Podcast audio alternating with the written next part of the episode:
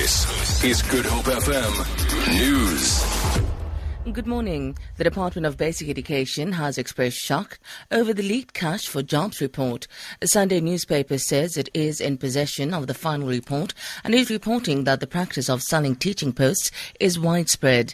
It further states that Teacher Union SADTU is holding the education system ransom. The ministerial task team has been investigating allegations that SADTU members were involved in selling teaching posts.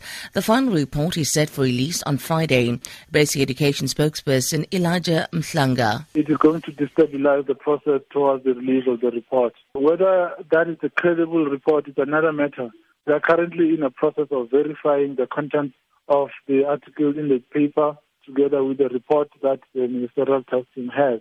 But we are extremely, extremely concerned that some individuals have felt the need to hand over such critical and sensitive information to the media in the way that it has been done.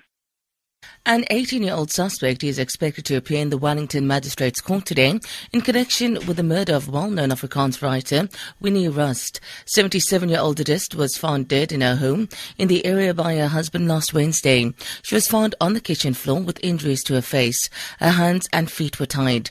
Police say several items that linked the suspect to the murder were found in his possession. EFF leader Julius Malema has warned supporters that his party will not buy votes by handing out t-shirts or food parcels.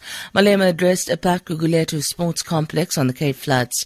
Before he started speaking, a group in the hall chanted for t-shirts, but Malema told them material things won't make a difference in their lives. I don't go around with t-shirts and food parcels. I go around with the message. Don't choose me because of material Choose me for what I stand for. I don't buy votes. There is no food parcel here. There is no t-shirt here.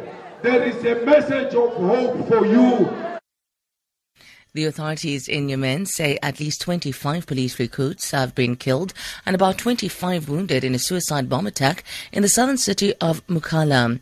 IS has claimed responsibility for the bombing, which took place as the recruits lined up at the police headquarters. Sebastian Usher reports. The bomber joined a queue of men lining up at a police recruiting centre and detonated his explosives belt. IS swiftly claimed responsibility, saying that around 40 people were killed.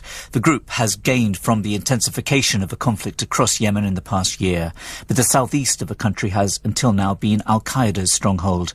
Last year, Al Qaeda, which has long had a powerful presence in Yemen, took over the city of Mukalla on the southern coast. It was finally driven out by government troops last month. For Good Hope FM News, I'm Sandra Rosenberg.